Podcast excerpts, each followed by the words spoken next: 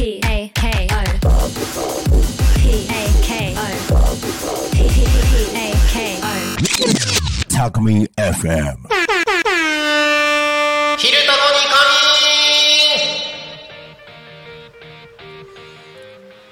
さあ時刻は11時を迎えました。皆さんこんにちは。一日の始まりは昼タコに仮眠ということでパーソナリティのなるちゃんです。この番組ではリアルタイムなタコ町の情報をお届けしながらさまざまなゲストをお迎えしてトークを進めていきます。タコミン FM は手段はラジオ。目的は交流をテーマにタコを中心に全国各地さまざまな人がラジオ出演を通してたくさんの交流を作るラジオ局です。井戸端会議のような雑談からみんなの推し活を語るトーク行政や社会について真面目に対談する番組など月曜日から土曜日の11時から17時までさまざまなトークを展開していきます。パーソナリティとしてラジオに出演するとパーソナリティ同士で新しい出会いや発見があるかも。タコミン FM はみんなが主役になれる人と人をつなぐラジオ局です。はい本日は6月の28日水曜日。皆様いかがお過ごしでしょうか？週の真ん中水曜日ですね。えー、タコミン FM は今日も元気に楽しくやっております、えー最近ねたくさんの方々からコメントをいただく機会が多くてですね、えー今日はですね実は、えーラジオが好きな方からお手紙をいただきましたのでちょっとそれを紹介をさせていただければなと思います。えー、本当ねあの全国各地のいろいろな FM 局ラジオ局のねあのなんだろう手紙とかその受信報告書とかそのなんかそういうねあのラジオフリークな人たちがやっているなんていうんですかねその手紙のやり取りって言ったら一番分かりやすいんですけどそのラジオ局に手紙を送ってあのラジオラジオの番組受信しましたよっていう報告をね、えーラジオ局に送ってでそのラジオ局から、えー、と手紙もらいましたよみたいなのを送り返すみたいなねそういうのがラジオフリークの方々の中にあるようで、えーその受信報告書っていうのをタコミ FM もついにいただきました、えー軽くあの紹介をさせていただきます。えーこの方は東京都江戸川区の方なんですけれども FM 局というと地元東京都江戸川区の放送局は音楽を流している時間が多いのですが貴局はこのようなトークが楽しめる番組があることに地元市民が羨ましいですと、えー生放送もとてもいいですね。ぜひインターネットラジオを継続してください下手に聞こえない電波局よりも必ず聞けるインターネットラジオ局の方がいいですというふうにね、えーたくさんあのぎっしりと感想をいただきました。本当にありがとうございます、えータコミ FM は全国各地の方々がえー参加して楽しいそして、えー聞く方もコメントをね、えーコメントを送るという形で参加して楽しい交流の場としてのラジオ局としてこれからも長く続けていけるように頑張っていきますのでこれからも応援をよろしくお願いしますということでありがとうございます。えーどしどし、えーこういったねか、えーと応援コメントなどもねお待ちしておりますのでよろしくお願いします。はい「昼たこに仮眠」では毎週テーマを設けてゲストの方や皆さんからコメントをいただきながら一緒におしゃべりをしています。さあ行きましょう。そんな今週のテーマは？おすすめの映画。はいということでおすすめの映画についてどしどしコメント募集しております。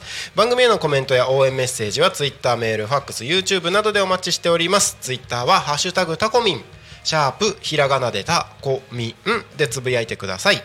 メールでメッセージいただく場合はメールアドレス fm アットマーク tacomin.com fm アットマークタコミン .com タコミンの子は C です。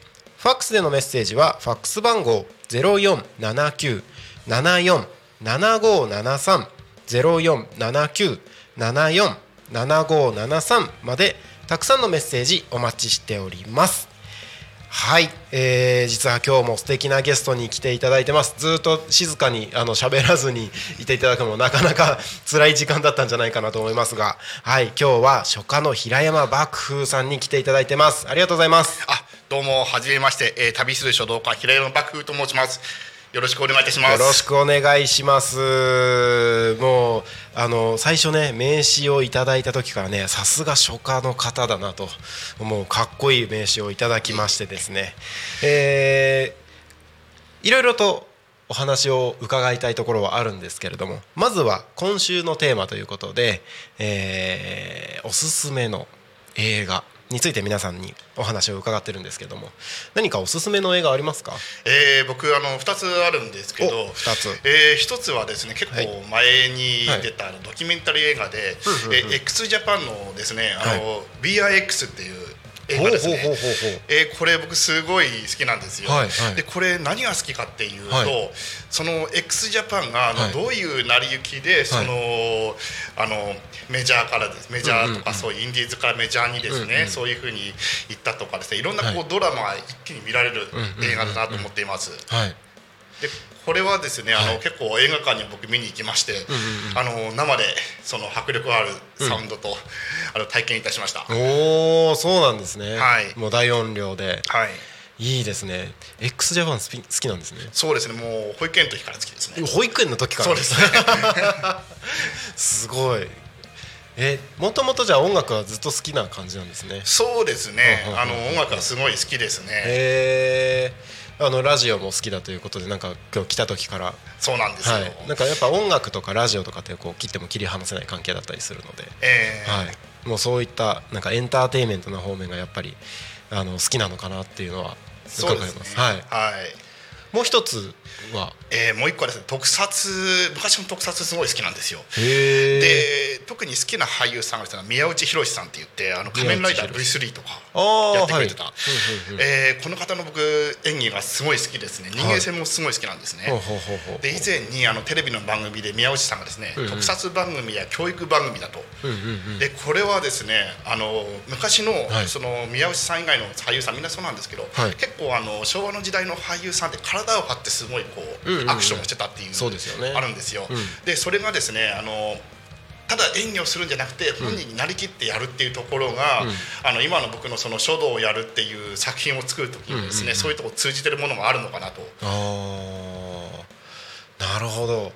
でも確かに書道ってまあやってること自体はこう字を書くえとかええ。っていう、その書き物みたいなところになってくるんですけど、ーはい。もう全般的に見るとこうアートじゃないですか、はい。でアートってところで考えると、え字を書く以外にも例えば映画だったりとか、うまあ、例えば本とかなんかエンターテインメント全体からのなんか感性ってすごくあの重要になってくるのかなっていう気はしますね。ーそうですね、うんあのやっぱりですねただ書くのではなくてはい。気持ちを込めて書く、うんうんうん。でその意味やその言葉のうんうんうん。その成り行きとかそういうのを計算したりとかあとその書いてくるお客様のその立場がどういう立場ななのかなとかほうほうほうほうそこまでもう徹底的にもう追い込んでですね、はい。あのやる場合もありますね。だってあれですよねその線の太さみたいなところからも全部計算ってことですよね。そうですね。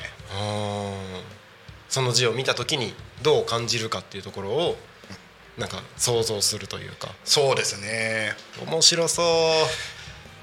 あとここ最近はですねあの、はい。書道パフォーマンス、はい。えーこちらもやっています。はい。であの今書道パフォーマンスっていうとあの高校生が履くっていうイメージがあるんですけどはいうんうんうんうん。実はあの僕がやり始めたのはもう2 2 3年くらい前で当時まだ高校生で、あの書道パフォーマンスをはい。やってるってところなかったんですよ。はあ、まあ、最近はねあのちょこちょこ聞きますけどね、うんうん。確かに当時はなかったのかもしれないですね。そうですね。で僕はあの横芝系高校で男子校出身だったんですけどあそうなんですね。そう最初の1年間は剣道部だったんですよ。はい。で剣道部はちょっと体調崩してやめてしまってうんうんうんうんであの退部届を出した日にですね、はい。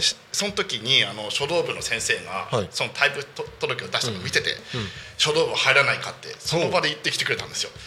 えでそれで、はい。あの退部届を出してじゃあ書道部入りますって即達でうんうんうん。即言ったんですけど、そしたら次の日にじゃあすぐに書道パフォーマンスやりましょうと。ほ急遽決まってですね、はい。全校生徒大体300人くらいの前で、いきなり書道パフォーマンスっていうのやったこともないのに抜き打ちでやりましたね。え？あのーもうどんどん深掘りして聞いちゃおうかなと思ってるんですけど、はい。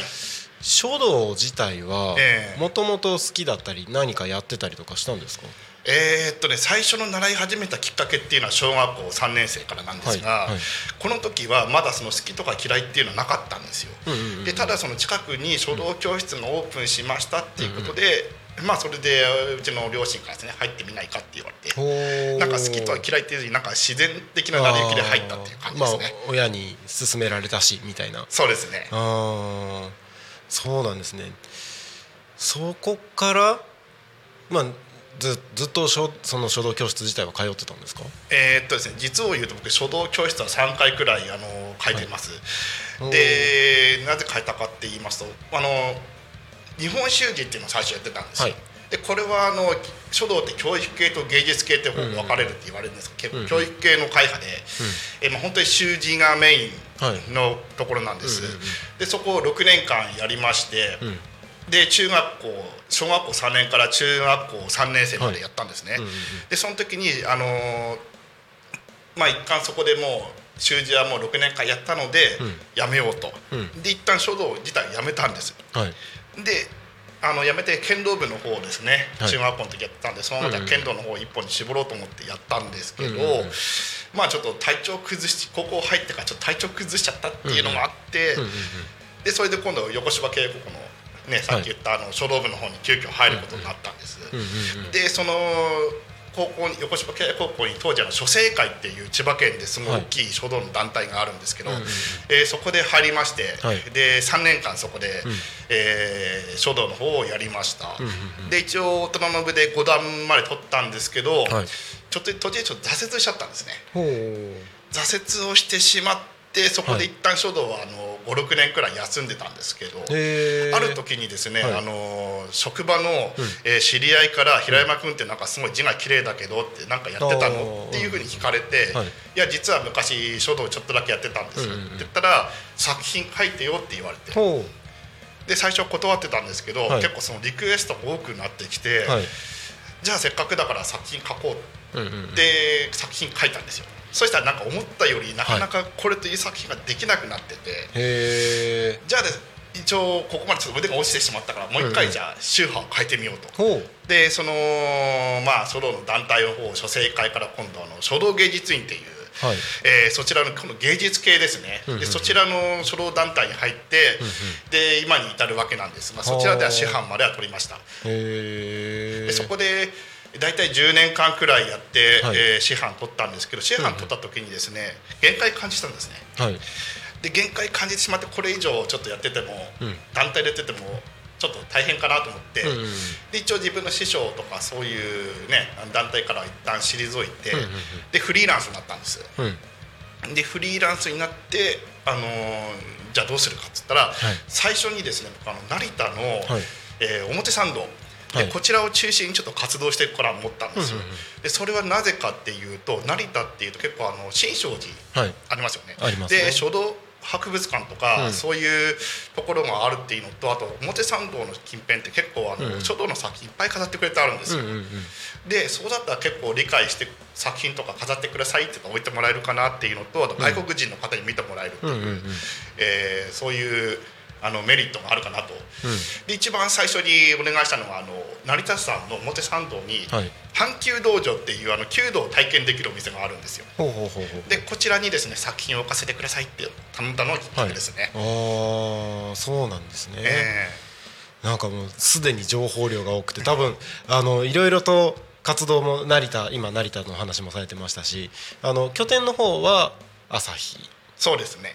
であの朝日だけじゃなくて、えっと成田の方まで足を伸ばしてで、えーまあここ最近だとえー富里だったりとか、まあ、タコもそうですしこのかこの界隈で結構活動をされてるっていうことなんですけどもそのあたりもあのじっくり後ほど聞いていければなと思ってます。はい。で、えー、とそもそもなんで今回、あのーゲストとして幕府さんに出ていただくことになったかというところの経緯を軽くお話をさせていただくと,、えー、と僕が、えー、もともとこのタコミ FM を始める前からやっていた自分の YouTube チャンネル移住社長なるちゃんというチャンネルで、まあ、タコミ FM が始まった始まったよというところの動画にコメントをいただいたんですよね。そうですね。はい、ありがとうございます、はい。でその時にあなんか面白そうな人だって僕も思ったのでなんかツイッターとかで検索したらすごいいろいろ活動されてるしなんか拠点は朝日だし全然近くじゃんって思ってツイッターでもうラブレターを。ありがとうございます。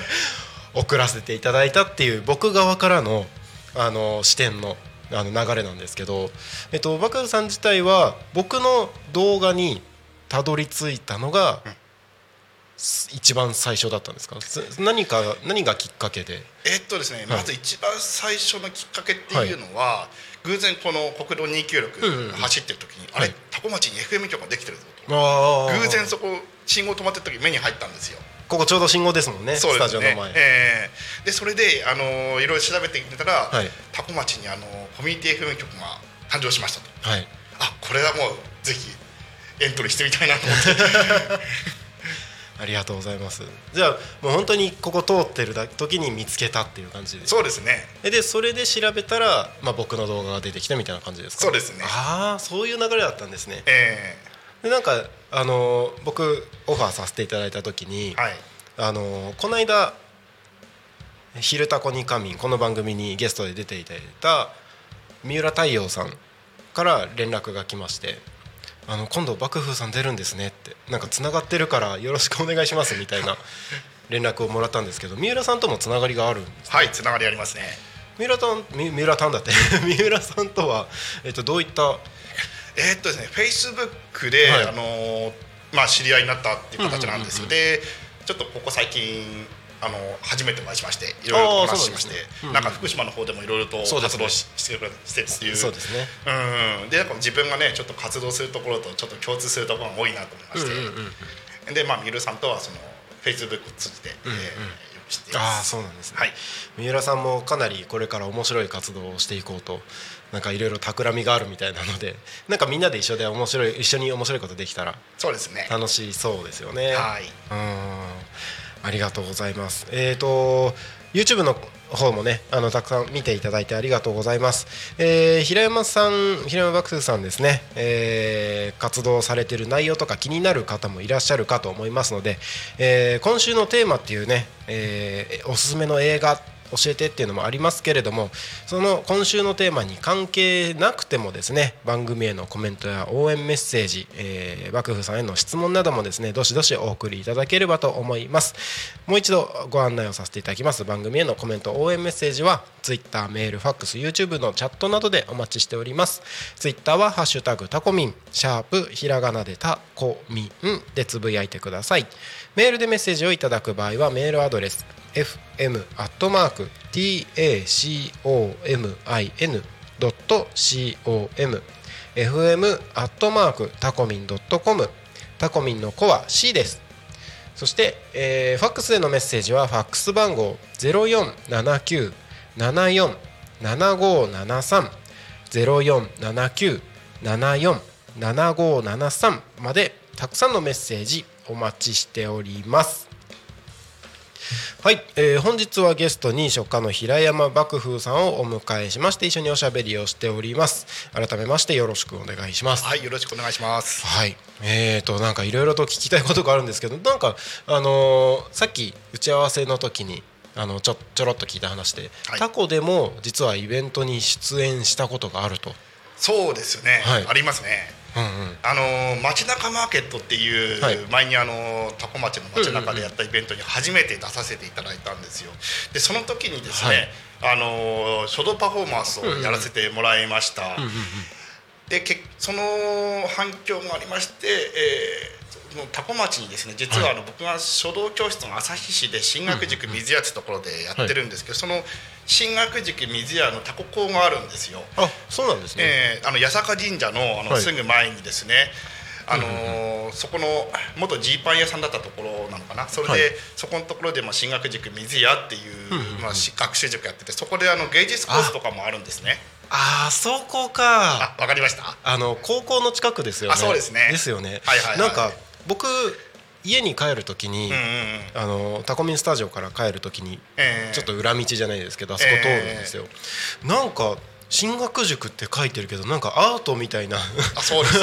はいはい 書いてあるしここなんだろうって思ってたんですよ。えーあの神社のえー道路挟んで向かい側みたいなところですよね。そうですね。はいはああれそうなんですね。そうです。でそこでですね、はい。こ個展をやってみようと、でその前にねあの成田それからさくらのレコーディングスタジオとかの、そういうところでもあの、はいあの個展やったんですけど結構反響がすごくてですね。であのタコでもじゃあやってみようって言って、はいタコでやったんです、んうんでそしたらですねその個展に、はい。あのその進学塾水屋さんのすぐ近くにあの八百屋さんがあるんですけどありますね。そこの八百屋さんの方がですね、ん。あのコミュニティプラザで作品飾ってもらったらどうだっていうふうに話があったんです、うんうんうんでもうその日のうちに持ってった方がいいって言ったんで、はい。もうその日の午前中に持ってってですね、はい。あのコミュニティプラザの方に交渉して、はい。作品をえ期間限定でもいいので置かせてくださいと言って、うんうん。約1か月間ですねそこで展示させていただきました、おー。でですね今ねその作品は、はい。あのーどうなったかって言いますと富里市の末広農場っていう、末広農場あの、はい。大きいとこですよね。そうですね、はい、そこでねあの真偽体ってあの武道の言葉なんです。それ書いたのを飾ってあります、うーん。えもうそれはずっと飾ってあるってことですか？そうですね。えー、すごくないですか？なんか期間限定とかじゃないんですよね？そうなんですよ。ええ。それはその作品をうん。末広農場さんに販売したみたいな感じなんですか？えっとですね末広農場さんで今年の1月への書道パフォーマンスをやったんです、はい。うんでそれで本当はその書道パフォーマンスをやった作品を本当は末広農場さん飾りたかったらしいんですけど、うんうん。でかすぎちゃって飾れなかったんですよ。あそうなんだ。えどれぐらい大きさですか？あのー畳3畳くらい結構でかい。ですね。結構でかいですね そうそうそれだからその代わりとしてじゃあ、はい。なんか僕のはい。作品をじゃあ一つ飾らせてくださいってお願いしてもらって、へで今え富里の富里ね末広農場さんにそこで飾らせてもらっています、へえそうなんですね。それはあの普通に末広農場さんに行けば見れるところに。そうですね、うんはい、うんうん。えー見てみたいですね。もうぜひ見てください。審審議体そうです。はい。おお、まあ、審議体ですからきっと立派な感じで。なんか表現難しいですね。そうですね。結構派手な作品になって、ああそうなんですね。えー気になる。ちょっと今度行く時に見てみようと思います。はいありがとうございす、ます、えーじゃあもうタタコでの活動はその去年の街中なマーケットがきっかけみたいな感じなんですね。そうですねあのーただしね僕あの成田とか、はい。その富里、それからさくらで固定た時に結構その多古町の方とか富里の方がすごいいっぱい来てくれたんですよ。そうなんですね。えーでそれでですね、うんうん。普段はですねよく富里の,、はい。あの喫茶店の遊び場マンデーっていう、うんうん。あの喫茶店があるんですけど、はい。そこによく行ってるんです、うんうん。そしたら結構多古町の方とか富里の方いっぱい来てくれてて、そこで結構交流も出まして、結構この辺ではですね、意外と活動を活発にやっています。はい。そうなんですね。えそのそっか。タコで、は始めるきっかけみたいなところで言うとその水屋さん。その前ですね。あとさっき言ったその街中マーケットさん。あ街中マーケットが一番最初か。はい。そうです。あー広がるもんですね。そうですね。てかタコ タコの人たちって、ええ。僕常日頃感じてるんですけどみんな優しいですよね。そうですね。すごい優しいですね。なんか結構自分の活動とかを応援してくださる方がすごい多いような感じがしてて。そうですね。うん。はい。うーん。まあでもそれであのこれ飾った方がいいよっていう輪がどんどん広がってそうですね。タコだけにとどまらずみたいな。そうですね。あーいいですね。なんかこう今古典の話されてたじゃないですか、はい。なんか勝手に超勝手ですよ、はい。勝手にアイデアが湧いてたんですけどタコミンスタジオの中で古典とかできそうだなみたいな。ああもう。ちょっとふと思って。そうですね。やってみたいですね。結構最近特にいろんな人たちがええ。出入りしてたりするので、えあなんかおラジオ局の中で古典って想像しできないというかそうね。やってるラジオ局なんかないからそうですね。なんか面白そうだなみたいなのをちょっと勝手に感じ考えてたりしました結構あの僕の古典って特殊なんですけど、はい。書道って言うとなんか墨っていうイメージあるじゃないですか。そうですね。で僕の場合い。ろんなものを使って書いてるんですよ、墨。例えば墨以外だと、醤油を使って書道の作品を書いてみようとか。醤油？あとねコーヒーも使って書きました。えそうなんかそのね、はい。土地のものを使って何かその作品を作るっていうのが、そういうのが意外と開発するとかそういうのが楽しくて好きで。へええもちろん醤油で書いたら醤油の香りがするんですかもうかなりします。そうですかなりします。気になる。えコーヒーで書いたらもちろんコーヒーの香りするそうですよね。ね。ただねそれはね販売はできないんですよ。やっぱ劣化しちゃう可能性あるんでね。ああだからその場で見てもらうにみたいな。そう。ああなるほど。へえ面白いですね。えじゃあタコでえその地のものを使ってみたいなのでいくと、うん。やっぱタコ米になるんですか？でも米だから白ですもんね。ええーっとですね実はちょっと米に関連するもので僕よく使ってるのは日本酒を使ってるんですよ。あ日本酒。あのー日本酒で炭をするはい。ってことをやってるんですよ。でそうするとですねは色はその炭の色なんですけど、はいはいはい。その日本酒のい。その、い、い匂いがしますよね。その匂いで僕がちょっとその酔っ払った気分になってはいあの、はい。テンション上がってそれでこう綺麗な先にできるんですよ。でよくですね使ってるのがあの2つの会社使ってまして、はい。あの佐原のはい。香取市ですね。香取市の東君酒造さん、うんうんでそれからあともう一つはあの成田市の長明泉さん、うんでこの2つのメーカーのお酒お酒を使ってですね、はい。あの使ってるんですよ。そうなんですね。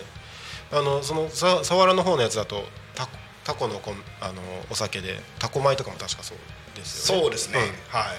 うん、うんうんもしあのタコ町の企業さんでコラボしてみたいって方はどしどしご応募ください。めっちゃ面白そうですね。えお酒で炭をするとかす醤油で書くとか全然もう予想の斜め上から。そうですね。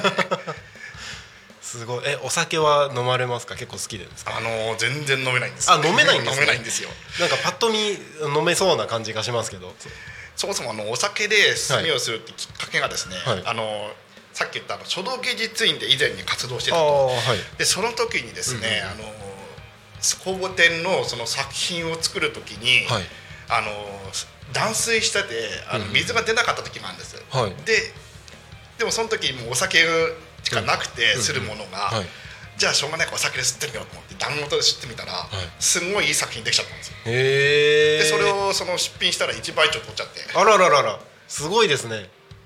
それのきっかけであアルコールがねこういうふうに下半身に馴染んでいくとこういうね綺麗な線が出るんだとか、そういうあれがちょっと分かるようになってきたんですね。はあやっぱそのなんだろう炭の浸透の仕方みたいなところも結構変わってくるんですかそうですね。はい。面白いなんか今後チャレンジしてみたいその素材みたいなのってあるんですか？はいあいろいろありますね。あのありすぎてちょっと気になってるもの一つあるんですけど、は以前あの富里のですね、ある野菜のお店からですね、あの野菜クレヨンっていう野菜クレヨンうん。ありますね、それがねどういう作品になるのかちょっと試してみたいですね。いはあ。ろいろと加工してみて。野菜クレヨンだってクレヨンじゃないですか。うん。それを書書道にそうなんですよ。作品にどういうふうにしてみようかと。気になりますね。ただ書くのではなくてねそう溶かしてみたらどういう液体になるのかあとかいろいろ試してみたくなるんですよね。普通のクレヨンじゃないからいろいろ違うかもしれないですよね。そうですね。あー。炭みたいにこうなんていうんですか溶かしてってことですよね。そうですね、うんうんうんうん。えー、面白そうですね。なんか自分でもね本当にはい。書道もねいいんですけどそういうまあ現代アートっていうんですよ現代アート書道、う。ん、でこれはつい最近できたばっかりの分野なんですけど、ん。本当にどうなるかわからないっていう,、うんうんうん。自然の流れで作るっていう作品がすごい好きなんです。へえ予想がつかないのがいいですね。つかないです。ああ面白そう。なんかその現代アートにどんどん振っていく感じなんですか今後は。うーんそとうとう考えてはいないです。あの、んうんうん。基本書道がメインなので、はいあの書道をやってて、うんうん。あじゃあちょっとカラフルなもの作りたいって言った場合は、うんうんうん。その書道の方にその時は集中してやりますし、うんうんうん。で今書道もう一個あって教育系っていうさっき言ったじゃないですかそれもう一つは筆行っていう仕事があるんですよ。筆行筆行筆を耕すっていう仕事でこれはどういう仕事かっていうと、あはい。の症状を書いたりとかあとご祝儀袋の字を書いたりとか、でこちらはですねあの本当に正確に綺麗な字を書けないとダメなんです、でこれも実はやってるんですね。あそうなんですね。えーで何が違うかっていうと、うん。現代アートっていうのは自分の書きたいものを本当に自由に表現して書くっていう対して、筆行っていうものに関しては、はい。あの自分が書きたいのではなくてお客様に合わせて書く、お客様の立場になって書くだから自分がその主役ではないんですよ。うんうん。でそれを自分の中でそのやることによって、うんうん。自分の中のそのメンタルを、はい。あの保てることができるんですね、だからこう一つのものずっとやるんじゃなくて、はい。同じ書道の中でもいろいろとやってみてそこで極めていくっていうことを今やってますね。なるほど。なんとなくなんかビジネスにも通ずるところがある感じしますねなんか自分で仕事しててやっぱり自分のやりたいこととあの求められてることってなんなんだろう。同じリンクしないじゃないですか、どうしても求められてることイコールやりたいことになるかというとそうではなかったりするのでそこのバランスを保つっていう意味では両方バランスよくやっていくみたいなの大事だなって今ふと聞きながら思ったんですけどなんかそれに近い。感じもありますね。えああなるほどなるほど。ちょっともっといろいろと聞いていきたいなと思いますけれども一旦ここでもう時刻が、えー11時31分になろうとしているところですね。一度、えー、とコーナーを挟みまして後ほど詳しくさらに深掘りしていきたいなと思います。はい、よろしくお願いします。はいここで、えー次のコーナーに参ります。タコ町の気象情報をお知らせします6月28日水曜日11時30分現在の気象情報です。本日の天気は曇り時々雨という予報になっております。予想最高気温は31度。えー午後の降水確率は60%ということで雨の降る確率が増えております。天気がこの後急に変わる可能性がありますのでご注意ください。今日はね日差しの届くことがあっても急な雨に注意が必要です。強い雨や雷雨となる可能性がありますので傘を忘れずにお持ちください、えー不快な蒸し暑さとなりますので体調管理等も十分気をつけてください。タコミンスタジオから見る外の景色はですね今のところ日差しは届いております、えー空は全体的に雲が広がっておりますが特に雨が降りそうな感じではないかな。ただなんかだんだん雲が厚くなっていくような感じも見えるのでこれから雨が降ってくるのかもしれないですね。はい。先ほどちょっとだけ外に出ましたけれども結構ムシムシとしてましたので、はい、あの体調管理十分お気をつけください。はい、気象情報は以上です。次のコーナー行きましょう。タコ町の交通情報をお知らせします。6月28日11時25分現在の主な道路の交通情報ですただいま事故の情報はありません通行止めや規制の情報もありません渋滞の情報もありません。今日もタコ町は平和です。はい。こんなお遊びを毎日やっております。はい。あのー今日も平和ですと言いつつですね、えー調子に乗って運転してしまうとですね事故を招きかねませんので十分に気をつけてご通行の方お願いいたします、えー今日の交通情報は以上です。ただいま時刻は11時33分を過ぎたところでございます。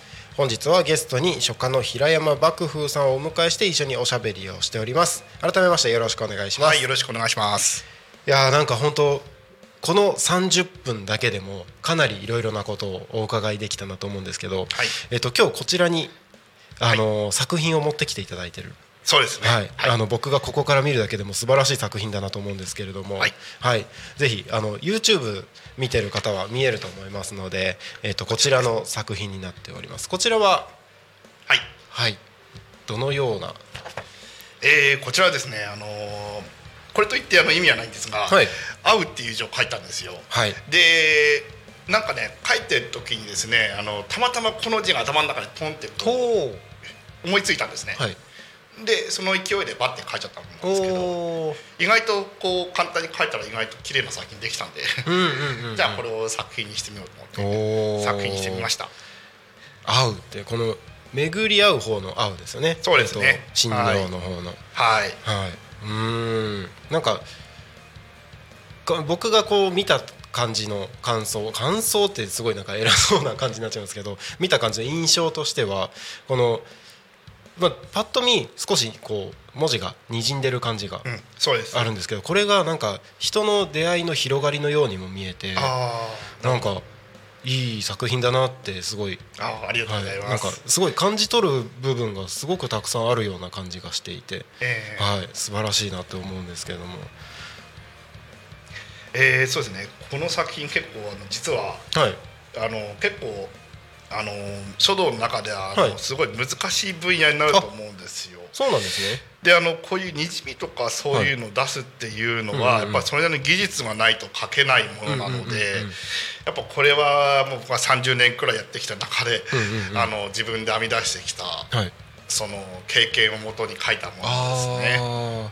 なんかにじんでるのにちゃんと線がはっきり見えてるってなんか初めて見るはい感じがしてて、そうです。ではい。僕の知ってる書道というか、えまあ墨で書いた文字だと、線がー、うん。なんていうんですかね、全部もうくっついて平面に見えるえものー、えが一般的なー、え感じだと思ってたんですけど、ー、はい。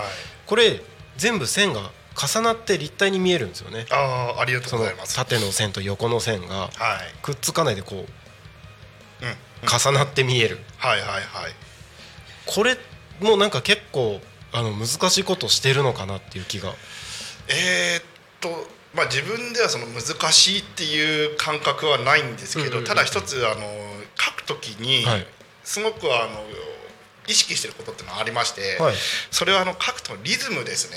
リズム。は音楽と同じで書道もその自分の気持ちとリズムが一体化にならないと、あはあはそのなんていうんですかね音もよくあの楽器やる時ってチューニングってするじゃないですか。あありますね。それと同じで、うん書道もその気持ちのチューニングができないと、へあのすごいこう違和感のある字になっちゃうんですよ。あなので、これをやる時っていうのは本当にもうその筆の運ぶスピードとか、それからこの半紙のにじみ具合、はいそういう性質とかもそういうのを全部計算をして、なおかつ体が自然に動くように、うんうんあのメンタルをそこで気持ちを高めて書いてますね。はあ深いなあ。あと音ですね。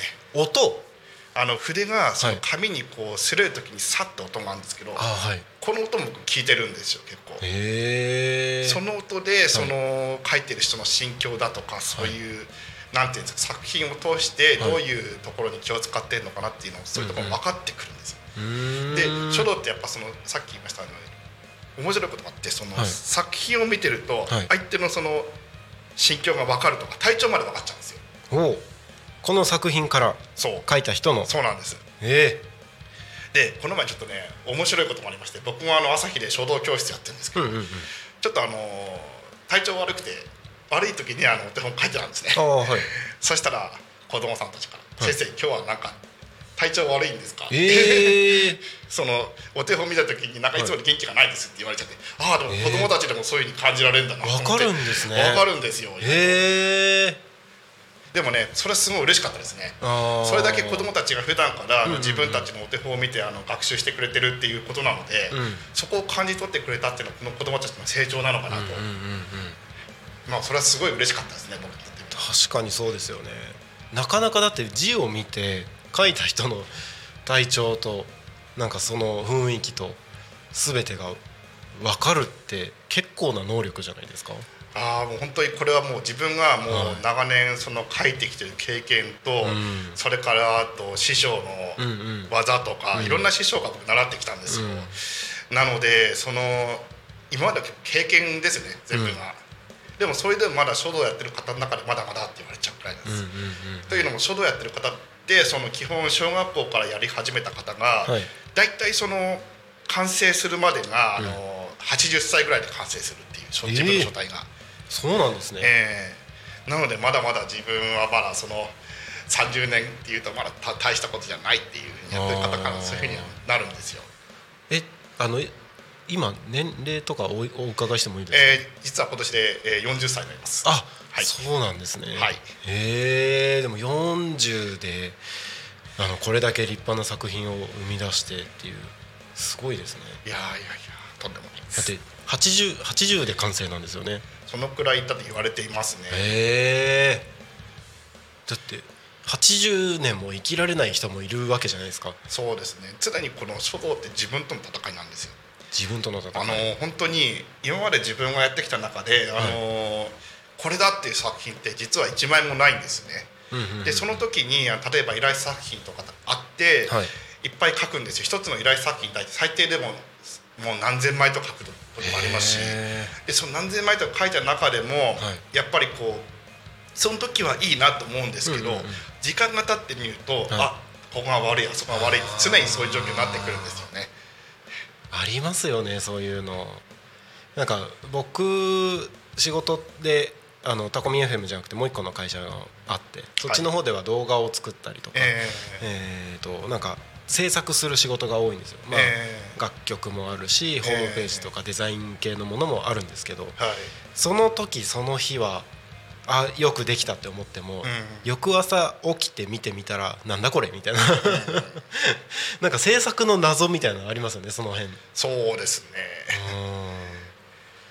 やっぱりあの書道も作品を生み出して少し時間が経つとそうです。なんか変だなって思うのはあるんですねそうですね。常にもうその格闘ですね。ずっとそれを繰り返してる感じですね。それはやっぱまあ自分との戦いっていうふうに先ほどおっしゃってましたけどえななんですかねこれでよしって思ったらもうそこで終わりになっちゃうみたいなのもあるんですかね。ーそうですね。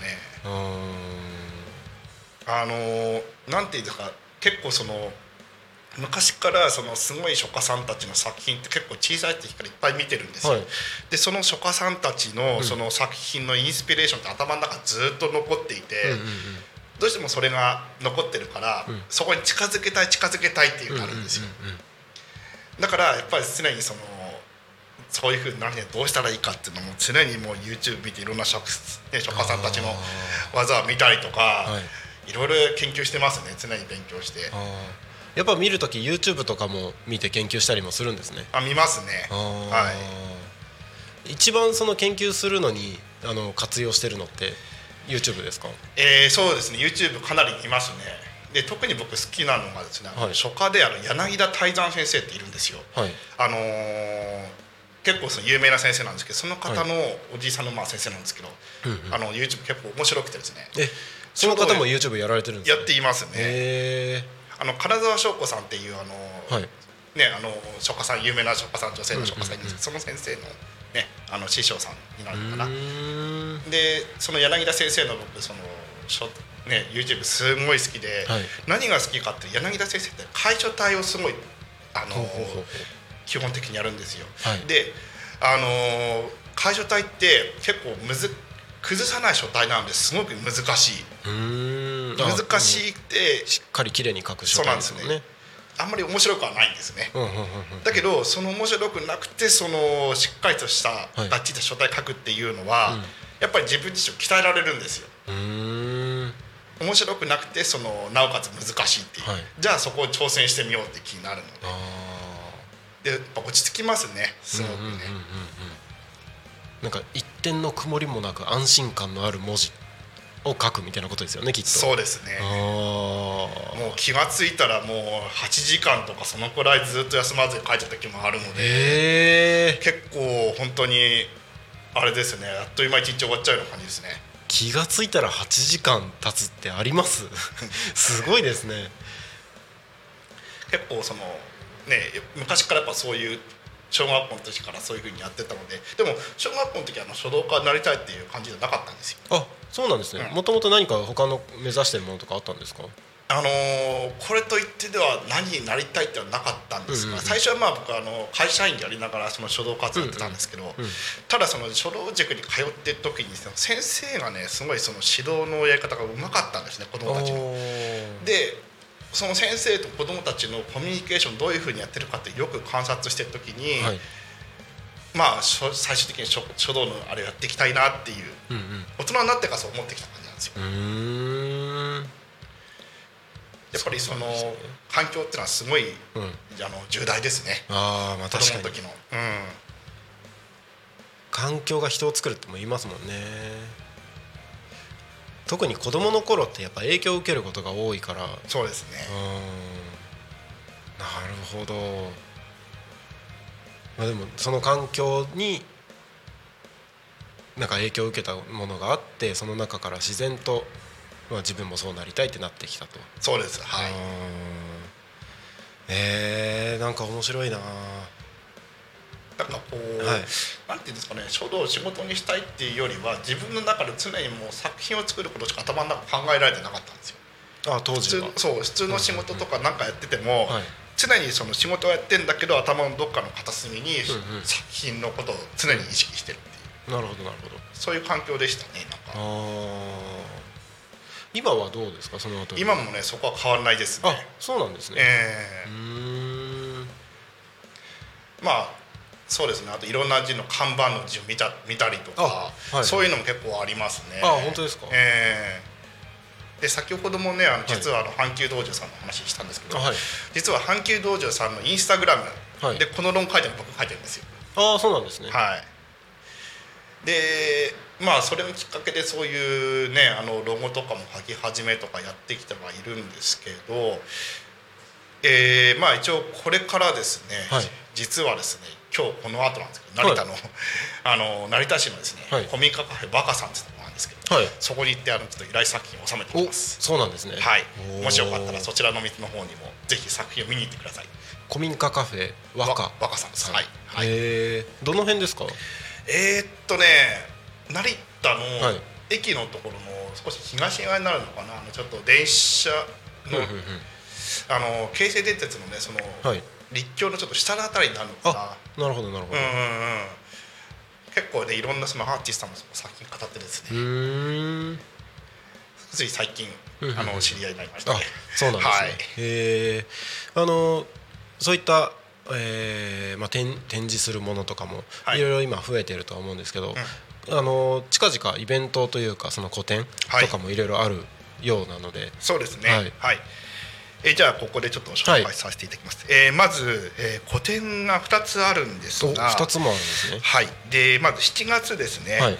えー7月15日の土曜日から、はい。えー7月30日の日曜日まで、でこちらはですね JR 総武本線はい。飯岡駅の中にあのうなかみふれあい館っていうあのギャラリーがあるんですよ。飯岡駅の中。さあ本当中なんですね。ははい。い。でそこでですねあの近代史文書前衛書道展って言って、はい。あのちょっと普通の書道とは違ったあのもう、はい文字を書くのではなくて、はい。ありのままの書を書くっていうような。ありのままの書。あの文字っていうよりは、はい。文字を全部崩してですね、はい。なんかこう思ったこともすでに何でもいいから書くっていうような。ちょっとこう自由開放的な作品展にしようかなと。でプラスしてですねあの、はい。近代詩文書って言いましてあの、はい。あの詩文ですね。いろんな歌詞のその詩を書いたりとか、自分の持ってる詩を書いたりとか、うえーそういうのもちょっと初めてなんですけど展示してみようかと。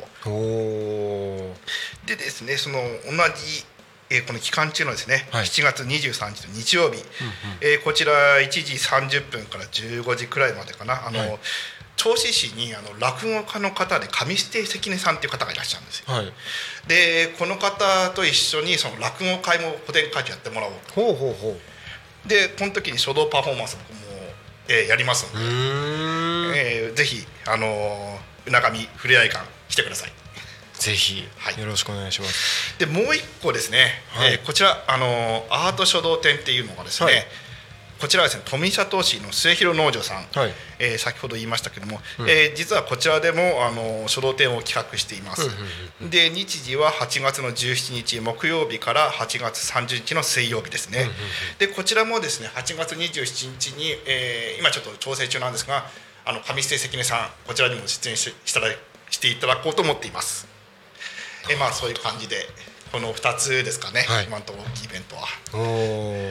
あの今お持ちいただいているこのチラシがあるんですけど、このチラシの下のところに写真がついていて、はい。えっとパッと見文字には見えなそうな、そうなんです。はい、デザインがあるんですけど、はい。これが先ほど言ってたその前衛書道前衛書道ってやつですか、そうです。の文字を崩してはい。思った通りに書くっていう。そうですね。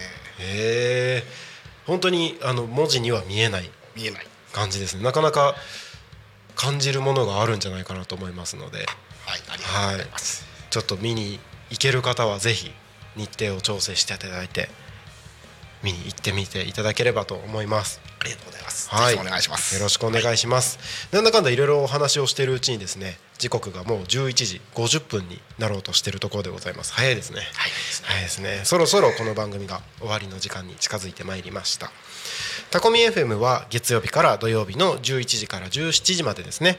リアリスラジにてリアルタイム放送をしております。放送した番組はすべて YouTube と各種ポッドキャスト。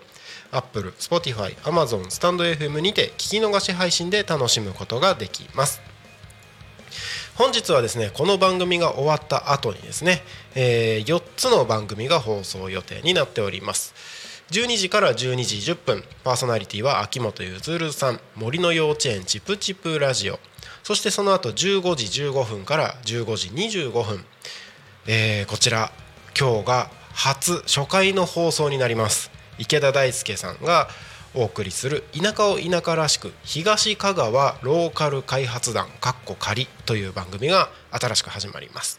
その後15時30分から16時パーソナリティ山倉優也さんがお届けする「好きあらば自分語り」そしてその後は夕方の帯番組「ゆうたこに仮眠」私がお届けしますゲストに、えー下野真奈さんをお越しあお迎えして、えー一緒におしゃべりをしていきたいと思います。はいということで、えー今日は以上の4つこの番組入れると5つの番組でタコミ FM をお届けしていきますのでぜひお耳のお供にタコミ FM を添えていただければと思います。はい。早いですね1時間。早いですね。あのそろそろ番組が終わりに近づいてきたんですけれども聞いてる方々にお伝えしたいことなどあれば言い残したことなどあればぜひお願いします。えーそうですね、はい。あのー本当に書道って結構硬いっていうイメージがあるかもしれないんですけど、あの本当に気軽に、えー楽しんでいただければと思っています。はい。えーまあ個展もありますので他にもですねあのイベントありました、そちらの方でもですねどんどん出演してパフォーマンスやっていきたいと思っていますので、皆さんよろしくお願いいたします。よろしくお願いします。あのタコミ FM でもちょこちょここれからイベントを増やしていく予定なんですけれども、なんかそういったところでも機会があれば、ねなんか一緒にコラボレーションしてできたらいいですね。そうですね、はいぜひともせっかくこれあのあの僕今日初めてお会いしましたけども、これも何かのご縁だと思いますので、はい、はいよろしくお願いします。よろしくお願いします。はい、はい今日はありがとうございました。えー改めまして今日はですね初夏の平山幕風さんにゲストにお越しいただきました。ありがとうございます。どうもありがとうございました。はい、それではですね本日の「昼タコに仮眠」ここまでとさせていただければと思います。お相手はタコミ FM のなるちゃんとえー旅する書道家平山幕府でした。ありがとうございました。どうもありがとうございました Talk Me FM.